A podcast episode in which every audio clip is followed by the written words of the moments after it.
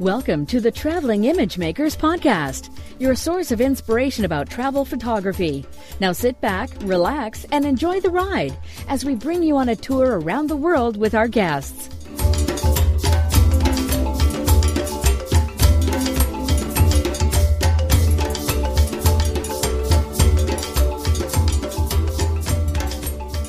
Hi everyone, this is Ugo Cei and this is the Traveling Image Makers podcast. We have a special episode this week. A few weeks ago, I was at the Out of Chicago conference and I had the honor and the pleasure to be the panel moderator for a discussion about the state of landscape photography. And we had three um, incredible uh, landscape photographers, very well renowned, on the stage. We had uh, Josh Cripps, Ian Plant, and Bill Fortney. So we this conversation about what it means to be a landscape photographer and the difficulties and the sacrifices that one has to do to bring home the, the images that have made those people famous. Uh, we went on for about one and a half hours, so we're going to, to split the, the recording into two, and we're going to present the first half this week and the second half uh, next week. So, uh, next week it will be again same panel, but uh, more topics uh, of discussion. So, I hope you will appreciate this. Uh, just um, a little caveat here sound quality uh, is not the, the same level that you are used to here. We had just some microphones in the room. We're picking up a bit of background noise, but I think the, the result is quite good. The quality is uh, uh, is appreciable, uh, still intelligible, and I mean the, what's important is the, the things that were said. Uh, and uh, were such a great discussion, and also those people are funny as hell. I mean, that's lots of laughs from the audience, and I'm sure uh, you will have your uh, your moments of joy and laughter listening to them. So there's not much else to say aside from uh, that we will be back with the regular programming in two weeks from now. And if you want to leave us comments or leave us reviews on iTunes and so on, you will find all the links for this episode and all the others at ttim.photo. And now enjoy our conversation with uh, Josh Cripps, Ian Plant, and Bill Fortney. Thank you for listening. So I'm really honored, really excited to be here. Uh, I have to confess, I'm feeling a little bit inadequate. the moderator here I'm looking at myself and looking at those people and what they've accomplished over all these years, and I'm trying to, to see if I could something different. And I'm really asking myself, did I get it all wrong these years? Does it really take to grow a beard to become a leader? I'm, also, I'm clearly inadequate as well, Harrison. so, what, what do you make of that? Give it a time, Grasshopper. I have. This is five years now. so, uh, we'd like to, to ask each of you uh, what, what made you decide to, to become a landscape photographer? Uh, all those uh, all those efforts, like being out in the field, bad weather, good weather, getting up early, uh, long hikes, and so on when you could have maybe been an Instagram influencer and photograph cats or five star resorts. what made you, made you decide to become a landscape photographer instead? Maybe Josh, you want to how you got started? Well, um, I got started kind of by accident. I grew up in, uh, in the mountains in California. And our, my family would always take us camping, hiking, and things like that. And when you're a kid, you take everything for granted and don't think about the perspective uh, that maybe a lot of people don't have that opportunity to do that. And so that was just normal to grow up and be in the forest and be in the mountains. And then I decided that I was going to go to Los Angeles and study engineering uh, for my degree. And as soon as I got there, just where is all the trees and where are the deer and the chipmunks and the granite and all that stuff? And so that was the moment that I realized, well, all the stuff that I thought was very normal as a, as a kid was really this very important thing that I needed to have in my life. And so that was when I started getting into hiking and backpacking and things like that. And then the photography came later. Um, uh, engineering, any engineers in the room? Yeah, so it's super duper fun, right? To study every single day, all day, all the time.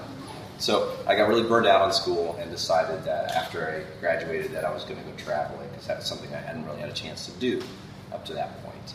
And so I went on a round the world trip and was having these incredibly formative experiences in seeing different cultures and having different values impressed upon me and uh, seeing beautiful landscapes that just don't exist in California and being completely and utterly incapable of sharing this experience with my family and my friends back home. And being very frustrated by that, you know, and you just have these little tiny shots on the back of a little, I had a Sony Cybershot 2 megapixel camera and uh, upload these snapshots online and people go, oh, that's pretty cool. Like, it's more than cool. Like, this is changing the course of my life, but how can I express that? How can I bring that? And so that's what got me thinking maybe if I could take better pictures, people would understand what it's like for me to experience these moments. And uh, so that's how I wanted to get interested in photography, and then why I get up in the morning, go out in thunderstorms and rainstorms. For, for the love of nature. For the love of nature. Yeah, you know, it's always worth it. I think for me, landscape photography is about building a personal relationship with the natural world. And yeah, sometimes it really sucks when it's minus however many degrees outside and it's raining and sometimes it's just like that. And you're out there for a few hours and life is really kind of miserable. But then other times the storm breaks and the sun starts coming down and it lights up the mountain in a way. And over the years, you start to look at the world in a more subtle, more refined way. And you see that moment. It's you realize it's something that's very special. That's only going to happen once, and you happen to be there and got to witness it and got to experience that beauty.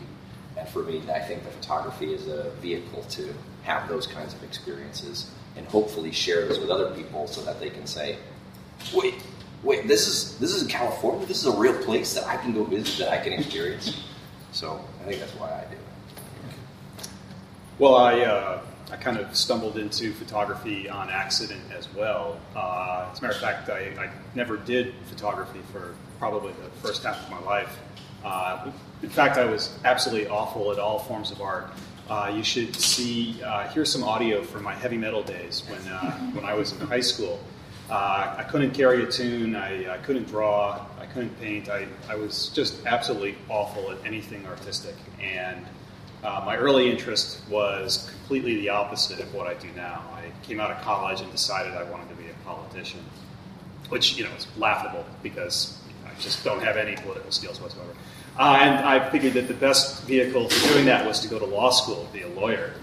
And so I did that. I went to law school and uh, became a lawyer. But uh, one summer when I was in law school, I was working a job in uh, New York City uh, as a as a, uh, a, law intern or whatever you want to call it. First time I'd ever made any real money in my life. So I went out and bought a camera just for the fun of it. I bought a Pentax, a used Pentax K1000 old film camera uh, didn't even have a, a, proper camera meter in it. It just had that needle that would go up and down if your if your exposure was too much or too little. And I started taking pictures with it, and I realized then that I had made a huge one hundred thousand dollar mistake. Uh, that Pentax was hundred thousand. Yes. I think I paid a little too much for it. I was hooked on photography. I realized that any goal I had ever had in my life up to that point was just pure idiotic. And I knew then that I was going to be a professional photographer at some point. And unfortunately, I had this $100,000 legal career that I needed to pay off. So uh, I practiced law for eight years. And, you know, practice is, is, a, is a little uh, uh, generous. Uh, I was a really awful lawyer. I was, I was always dreaming of photography. So it took me several years to pay off that law school debt and then maybe save a bit of money. And I remember coming home one day to my wife uh, it was just I basically got fed up. I couldn't take the job anymore. I'd been there long enough that they were uh, they were telling me that I had to put myself up for partner or leave. So I said, "All right, I'm leaving." I gave him my two weeks notice, and I, I come back to my wife and I say, uh, "Hey, honey, I just quit my job." And she says, "What?" She's like, "You were supposed to be my sugar daddy. what the hell is going on?"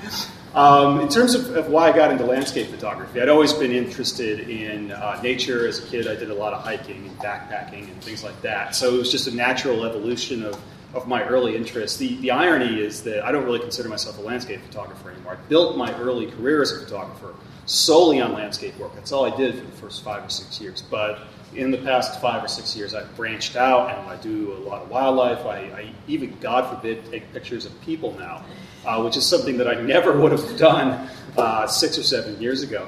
So I consider myself more of a generalist now than anything. And, and the other irony about about the fact that I built my career as a landscape photographer is that of all the types of photography I do, I'm absolutely the worst at landscape photography. I'm much better at some of the other types of photography that I've taken on since then. So, so can you tell the story of how you got published by Bill? Oh well, yeah. I mean, this was this was. Uh, my goodness.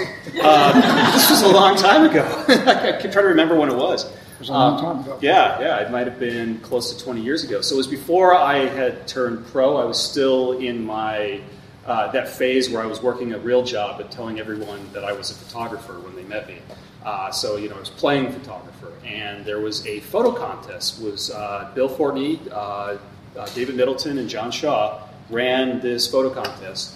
Uh, now photo contests are a dime a dozen, but back in the day, there were barely any nature photography photo contests. So these three gentlemen, who were uh, just absolutely the kings of nature photography in their time. You, you, know, three of the biggest names. You know, you know, the other two guys were, were pretty big. I mean, not you know, not Bill, but no. that's no. what I was thinking. No, these, these guys were, were three of the, the biggest names in the business at the time. So this was a, a really big deal. Uh, this contest, uh, and um, a lot of uh, young nature photographers were excited, and I entered uh, I sent in 10 Fujichrome Velvia slides. You know, this, these were in the days when I was shooting 35 millimeters. So this was really in the very beginning of, of my uh, uh, amateur uh, portion of my, my photography career because I, I, eventually switched over to large format for several years before I turned pro and then sold all that equipment and bought digital. Uh, so this was a this was a long time ago. And so I sent in 10 absolutely awful uh, chromes uh, into the contest. And for some reason, probably it was the $20 bill I slipped in with the submission, uh, one of these guys picked one of my images to be published in the book out of, I don't know, there must have been 100 or 200 images that were published in the book. So, you know, we, I, and we got 5,000. Yeah. So. Yeah. Which, which at the time, I know, it was a big contest. It was a big yeah, contest. Yeah. So, uh, did you guys, did the three of you go through all of those? We, we edited all 5,000 of them. Wow. so it was a huge deal to me, but uh, as I was saying earlier to Bill, uh, I was I was incensed uh, because of the 10 images I sent. They picked the worst one to publish it. but yeah, that's how that's how uh, that was my, my first time getting published, and it really launched my my career in some in very significant way being in that book. So thank you. Oh, my pleasure. And last but not least, Bill, uh, what's the story of your photography? Well, after 10 years as chief of neurosurgery at Johns Hopkins Hospital, um, you're got an engineer and got to do something. engineers, neurosurgeons, and rocket scientists. uh, you know, actually, um, this is a true story. It sounds like a comedian's sketch, but it's a true story. I was a high school teacher and a high school football coach. And to coach back then, you had to take the freshman team your first year, and then you got to go up to the big staff.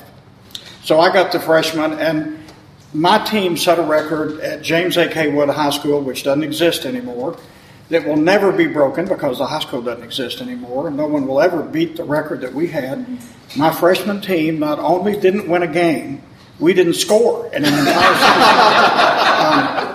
um, about that time, I took up same thing as these guys. I bought a camera, and I just fell madly in love with it. It, it was I knew that what I wanted to be was a photographer, and uh, I, I, didn't really care. I left teaching, and uh, my first job was at a newspaper. I was a, a daily newspaper photographer, and then I was an AP rep and then I went on to do commercial photography um, and a lot of stuff in the energy industry. Did under underground coal mining photography. You've never lived a day till you worked five miles back under a mountain in a space smaller than the bottom of this table. That's a hard place to make photographs. Um, but anyway, I eventually uh, got into doing workshops.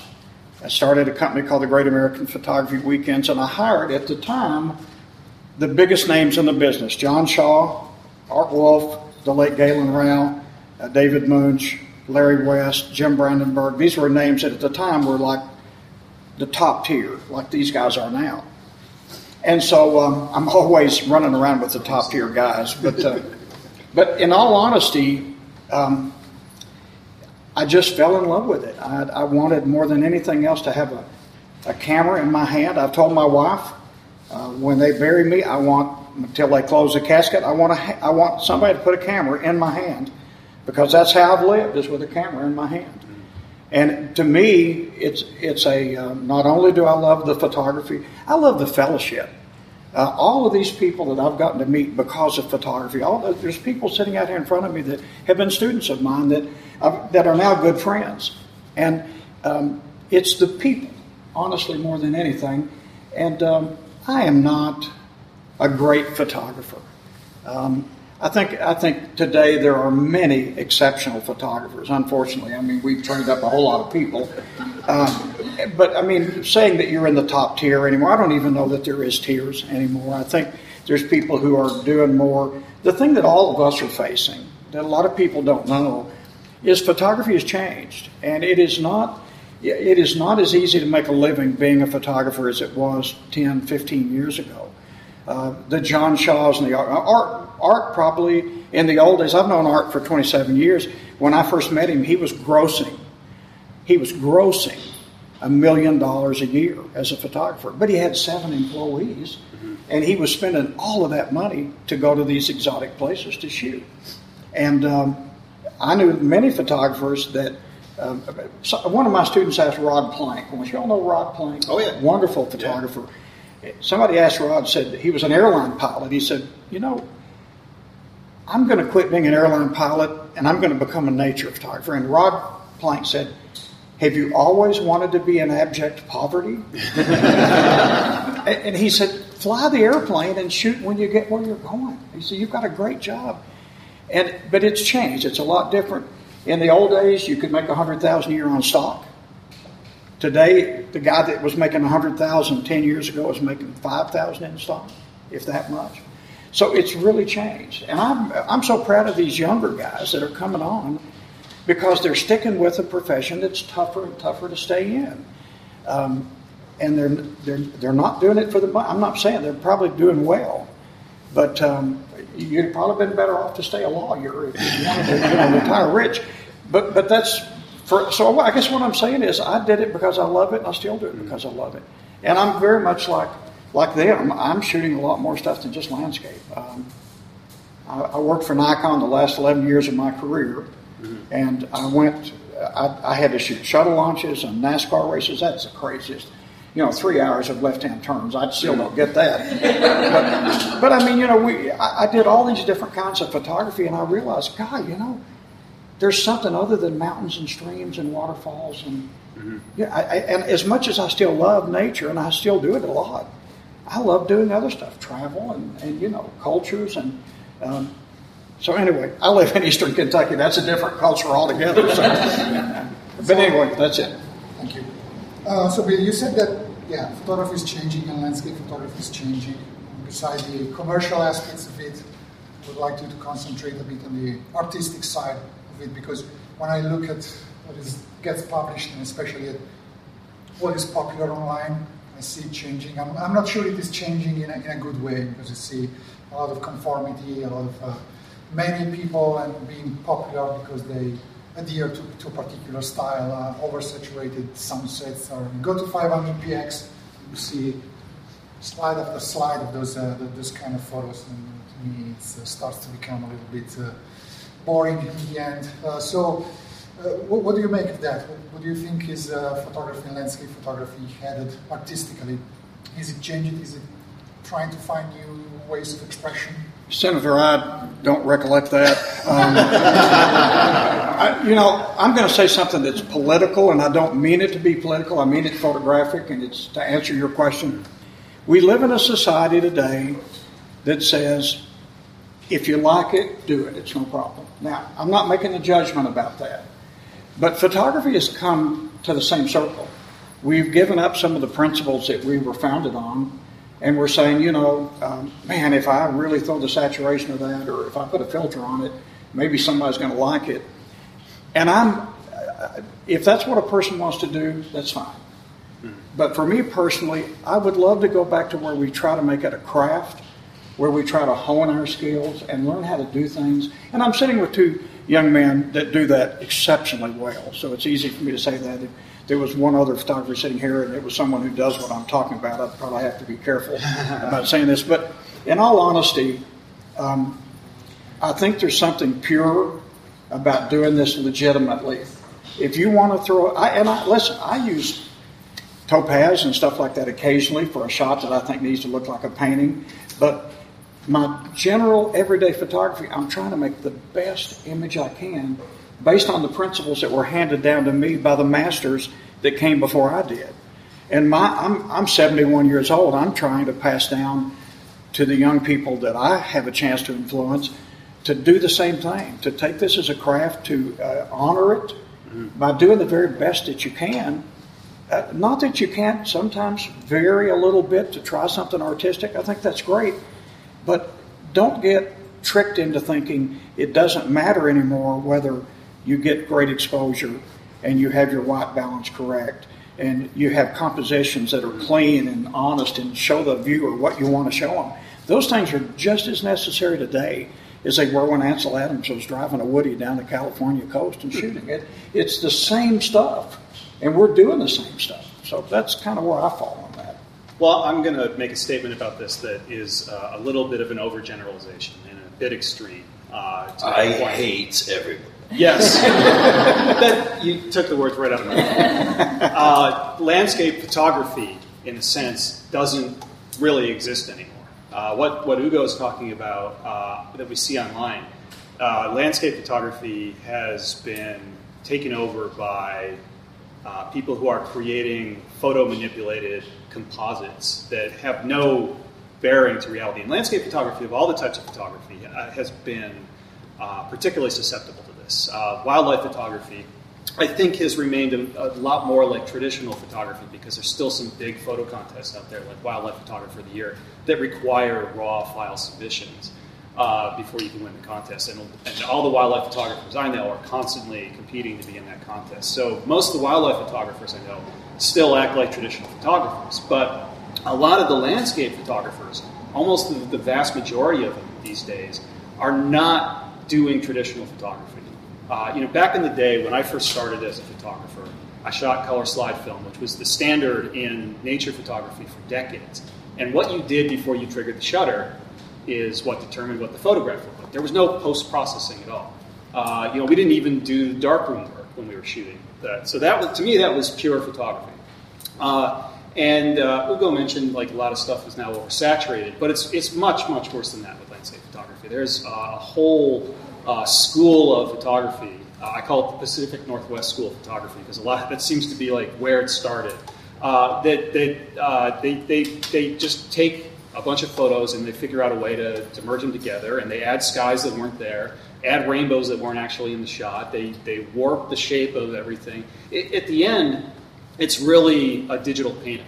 And, and there's nothing wrong with that. It, but it's a very different form of art than traditional photography. And that's what I wanted to be when I started being a photographer. I wanted to be a photographer. I mean, I could sit at home in my underwear in front of my computer and build pixel by pixel a uh, piece of digital art from scratch. But what I love about photography, and the reason why I, I, I lament what I see uh, these days, when I see this trend more and more towards these, these heavily manipulated photos, is to me, uh, photography is incredible because as the photographer, you get to experience that moment that you capture with your camera. That experience is the most important thing to me the final product is never as good as the personal experience. Absolutely. And that's how it should be. Uh, to me, I, I, I, don't have any problem with people who are painters. It's a different kind of art, it's a different kind of experience. And you know what I love about photography is just having that personal experience and trying to translate that to create a vicarious thrill, thrill for the viewer. And so, what I see today in landscape photography is uh, it really has transformed into a different type of art. There's not a lot of folks out there who are still trying to do this more traditional approach in landscape photography. And, and those people who try to stay on that side of things. I'm, I'm not a purist by any means. Uh, I'll sometimes dabble in the, the black magic arts of uh, digital manipulation here and there, but uh, usually those images don't see the light of day. And I, I, I try to keep things, I, I recognize where the industry is going. And sometimes I think, well, you know, it's inevitable. Maybe you should just give up and, and join the trend. But uh, I've never been pretty good at, at, that sort of mentality, so I, I, stick to my guns as much as I can. Um, but uh, uh, but it's very it, it's increasingly difficult for people who take a more traditional photography approach to compete with you know when someone's adding in uh, you know creating a double rainbow in the sky that wasn't there and you know the end result just looks like this amazing unreal uh, photograph. It's hard to compete with that when you're actually out there trying to capture real events. So it, it's to me it, it's a big challenge, and it's part of the reason why I've migrated away from landscape photography in the past five years. Because by branching out and shooting other types of subjects, it allows me to create uh, a, a, personal artistic vision that's my own. So I, I, feel like that's one way of avoiding having to, if you can't beat them, join them with the landscape crowd. Is I just I just shift my focus so I can still do my own thing, create a unified vision, and find a way to be competitive with, with the folks who are more aggressive with the Photoshop manipulation. Josh? Yeah, well, um, yeah, Ian said something that I, I think I don't, I couldn't have said any better about the experience of the image. And uh, I, tr- I don't, I don't stress too much about what uh, these manipulators are doing because I think every every photographer and every artist has to decide what the experience is about for that person. And for me, it's very much what Ian said. I want to be in that moment. For, for me, photography is an interpretation of an actual experience, right? And I think when you not only create the interpretation, but you create the experience in the computer, you fundamentally miss out on the joy and the beauty of being a photographer. And so uh, I don't want to say that I necessarily feel sorry for the people who are doing it that way, but I think they are missing something that's really important about being a photographer. And um, so I think everyone just needs to decide, like, where where they fall on that spectrum, what they want out of photography. And so I think having these kinds of conversations are really important because it's easy to go on a website like 500px or to look at the photos that are winning these photo contests and go, well, this is what I have to do as a photographer. Mm-hmm. And those those images being so bright and flashy, they're much more. Uh, they're exactly. There's yeah. much. They're more appealing. They're more visual within the whole space. So, uh, unless there is the the counterpoint, people, you know, and, and so you, you, guys in the audience, because probably half of you like, oh man, I love, I want to make these these manipulated images, and then maybe other people listen to what we say. Well, I want the genuine experience. I want, you know, so we have to have that discussion and um, and I think that's that's a big important part. Yeah, there's a. I'll give you a history lesson. I'm the only one up here that lives long enough to tell you this, but um, when I first started, we were shooting Kodachrome film. Kodachrome film was beautiful. Everybody, it was the standard. Mm-hmm. You know, give me my Kodachrome 25 and I'm good. Then Fuji came along and gave us Velvia. Well, something happened at that time that started what's going on right now. We had very beautiful sub, uh, subtle colors in Kodachrome. And all of a sudden, there was this film that everything was brighter and more red and more yellow and more green than it really was. And a very fundamental thing happened. A lot of people don't know this. Fuji and Kodak went out and did a little survey. Kodak asked their customers, Would you rather have photographs that look real or photographs that look more colorful? And their customers said, Photographs that are more real. Fuji did the same thing, but they did it in a completely different way. And this is how it's really kind of interesting. They made two prints of the same scene. One of them was a Velvia type color print, and one was a, like a Kodachrome type print. And they said, Which do you like? And people said, That one, the one with the brighter and more rich colors. And so they made a film that did that. Now, I'm sorry to be slashing editors, but most editors are in New York, and a lot of them have never seen a tree. And, and, you know, so you start if if if I send a picture on Kodachrome in of a beautiful tree in the fall, and Ian sends one in on Velvia, with the editor not knowing what a tree really looks like, and neither one of those films was accurate, by the way, but they look at the Velvia and say, "God, man, this is look at this," and that made the cover. And in about two years, everything that was published was published like a Velvia photograph instead of like a Kodachrome photograph. And it was the beginning of, and, and you can't blame people. We were all trying to sell stuff. We were trying to sell our images. And if we knew an editor was going to look at them and say, well, you know, this one's a, a lot brighter and richer in color, and this is nice, but boy, this one's spectacular, they picked spectacular. And it was the beginning of going down a path of things being maybe bigger and better than they really were. And, and, and then when we could do it ourselves, we could sit at the computer and say, wow, I'm going to make the reds really go, and I'm going to make the greens, and I'm going to make them more translucent. And we could do layer masks, and we, you know, that's all fun and everything. But in all honesty, it's a lot harder to go out and make a photograph straight out of the camera that really speaks to someone than it is to sit at a computer. Any of us can do that. Any of us can sit down with a file and make it unbelievable. But it is unbelievable. It's not what was there. and that's kind of the thing. I mean, if I have a whale out in the, out in the, in the Pacific Northwest and it's got you know, it's got a, a, a, horn for a snout and it's got flames coming out of its tail. I mean, no way, I photographed that.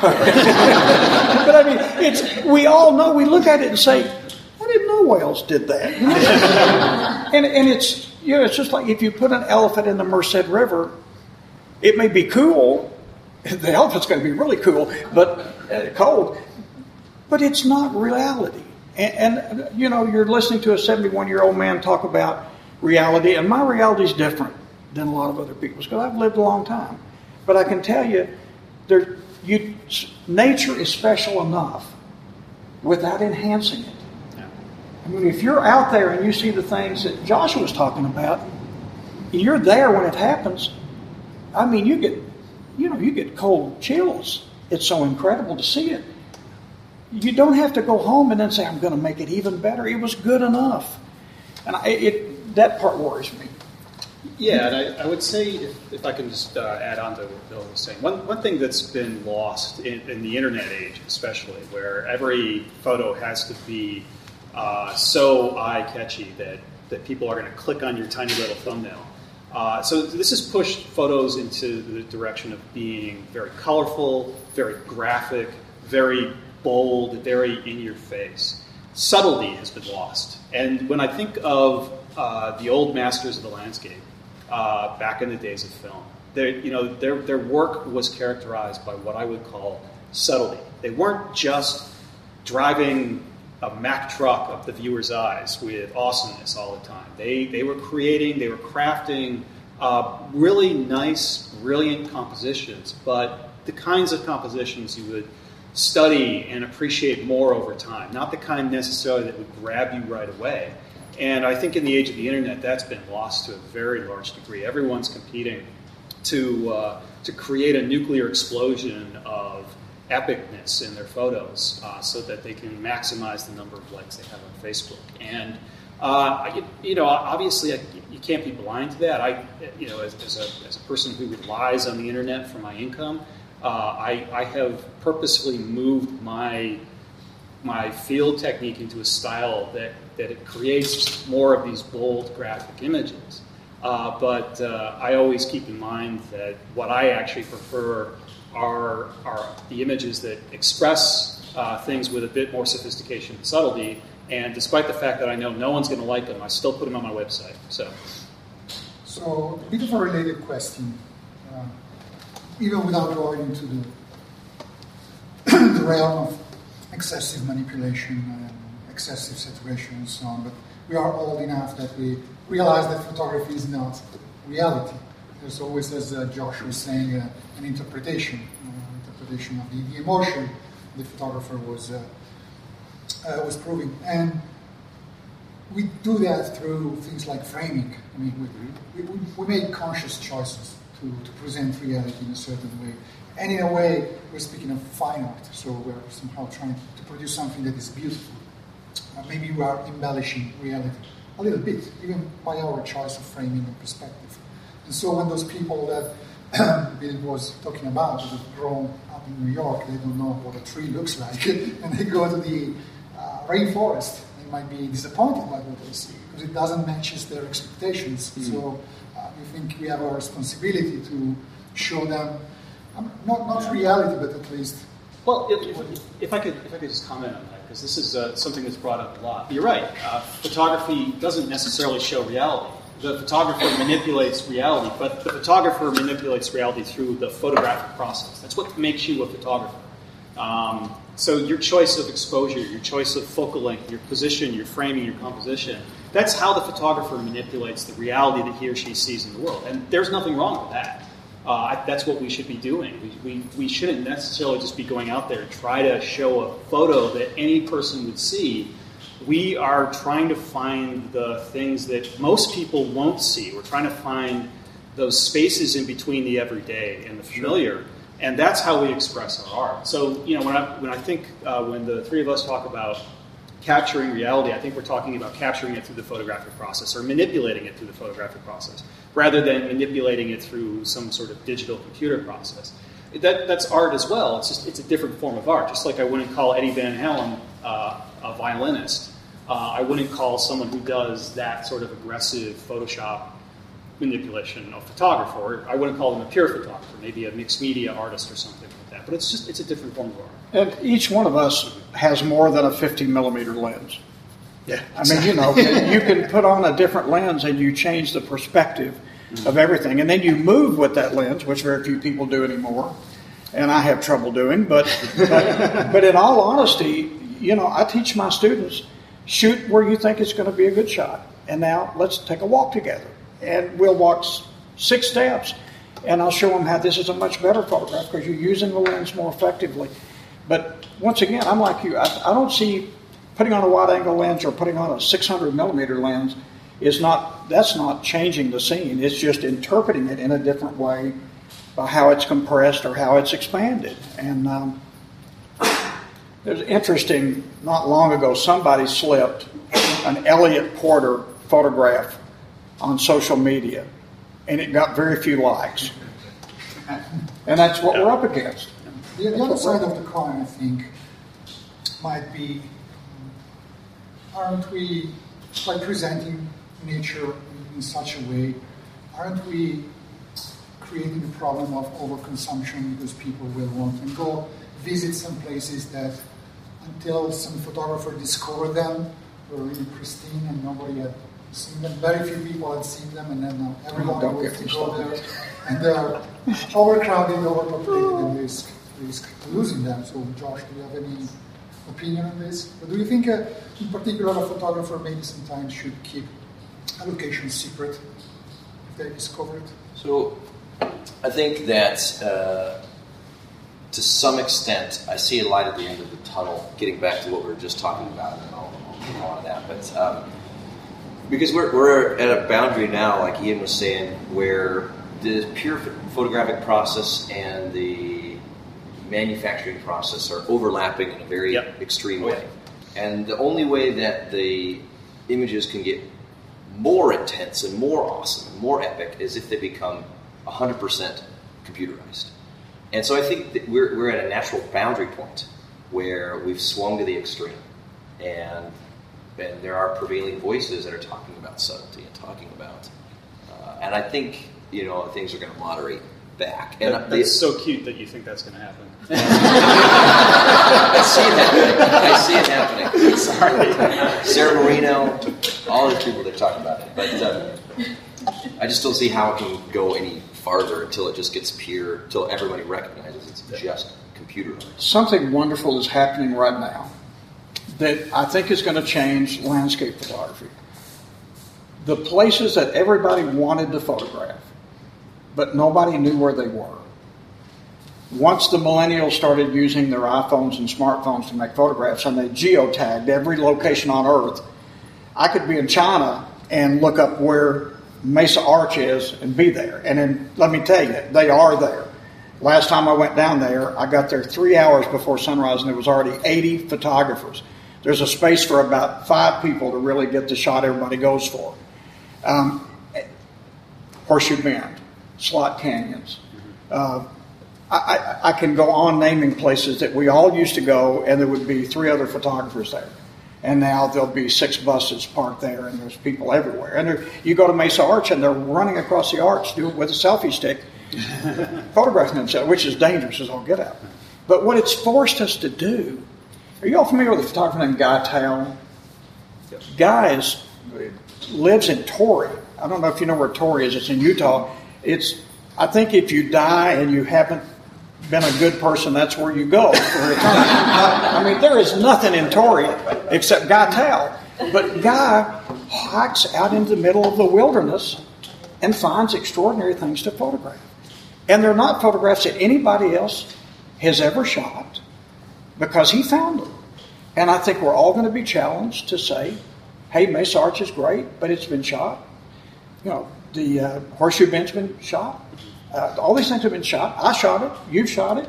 But now let's go find something that's new, that, that no one else is shooting, and try to expand ourselves. There's plenty of stuff out there that we just haven't, quote, discovered. And it's usually something that there's not a road leading to it. I mean, it, you stop and then you have to go into the backcountry. And I see that as a, not for me because I'm at the end of the run, but for the younger photographers, I think that's really what's going to be important is that you all say, I'm going to seek out, and you all, these guys are, seek out stuff that no one else is shooting. Um, because honestly, you can't talk a stock agency today. There were stock agencies are useless anyway, but you can't talk them into taking a national park photograph. They've got a trillion of everything. And you're not going to make a better shot than one of these guys or anyone else out there has made already. Go find something new that no one is photographing and work it and, and make it something that everybody wants to go to. And that's fine. And if 10 years from now there's a thousand people there, you'll be discovering another place somewhere else.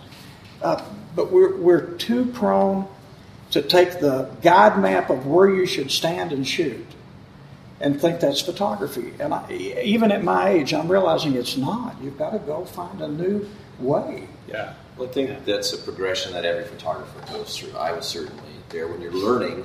It's a very easy thing. There's so many variables in photography. How can you make it simple? Get rid of a few of them. If you go to a spot that you know is beautiful, you don't have to worry about how do I make a good composition? How do I find a good subject? All that. It's done for you.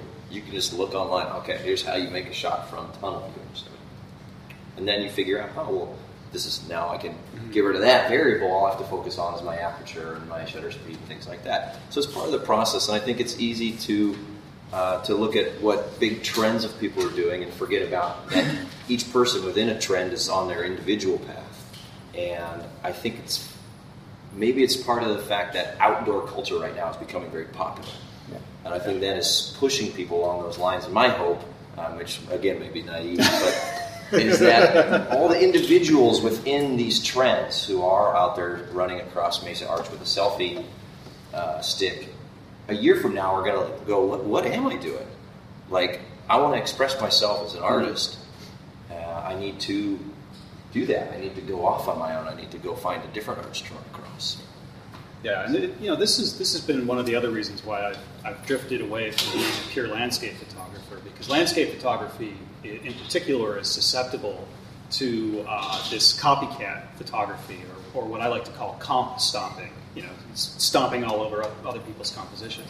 Because composition is, uh, the, the, physical composition is so important to landscape photography. So people find an interesting landform or feature that, that creates a meaningful composition and they photograph it. And so it's easy, especially as Bill said, today's day and age, you can't hide any place. If you put a, if you post a picture online, even if you don't reveal where it is, I guarantee within a year or probably less, people will figure out where it is. Uh, whether and I, you know, I have people who contact me from time to time and say, "Hey, you know, you took this shot in a particular place. Can you t- give me the GPS coordinates for it?" You know, and I always write back. And I say, "Look, I don't, I don't give that out. I'm not trying to hide anything proprietary here. The reason I don't give that information out is because I spent time exploring a part of the landscape that no one else had explored before. No photographer had gone there and found something meaningful there. I put that time in, and it was rewarding time for me. And that's how everyone should approach their photography. They shouldn't be trying to replicate what someone else has done. They should be out there finding their own artistic vision. And you know, we, we all have gone through the phase where we're copying other people's shots. There's nothing there's nothing inherently wrong with that. But I think at some point you got to break free of that. And um, but it, but it's it, to me it's frustrating because other types of photography like wildlife or street photography really rely more on the moment than a specific physical feature that forms the basis of the composition. That moment when when light uh, mood, uh, and the, the, spontaneous arrangement of physical elements uh, come together for a short period of time to create something meaningful, what uh, uh, Cartier-Bresson called the decisive moment. It's so important to other types of photography. And I think it's important to landscape as well if you, if you break free of this place-based uh, photography style and embrace a moment-based photography style. So the types, that's another reason why I don't often give out my locations for shots. I tell people, I say, look, you could go there, but you could find this exact composition that I shot, but I guarantee you'll be disappointed because it only worked as a composition because there was something going on, like the, the right cloud drifted by in the sky at the right moment, and there was a beautiful sunset. Otherwise, it's a pretty nondescript place. Um, and I, I, love making photographs like that. that. That's the kind of landscape photography I still love to do. I, I won't go to a place like Mesa Arch. Uh, or, or places like that where, where you literally have 100 people lining up uh, fighting for one good tripod spot. It's, uh, it's absolutely insane. Uh, but the thing is, you know, you walk away from Mesa Arch five minutes either direction, you can find cool, meaningful compositions that no one would ever think of looking for. And they're your own. And as long as you don't tell anyone where it was, it's going to take a while for people to figure it out. I think it all boils down to what Josh was saying before. It's uh, it's about the experience of the photographer being there. If you just follow a set of instructions, and you're not discovering the place on your own, you're not discovering alternative compositions, and it's hard to put your own vision into the photos you make. You're just replicating what others have done. And it's just, it takes all the fun out of it. I remember one uh, time I was in the, the uh, Narrows in Zion National Park, and I saw another young photographer walking by, and he had uh, these uh, pieces of paper with him and there were other photographers' photographs on the paper. He was looking for these shots, and one of them was mine. and so, uh, I was a little flattered by that, I suppose. But, but uh, I, I, I, just I, that experience was like, wow, that is everything that's wrong with landscape photography today.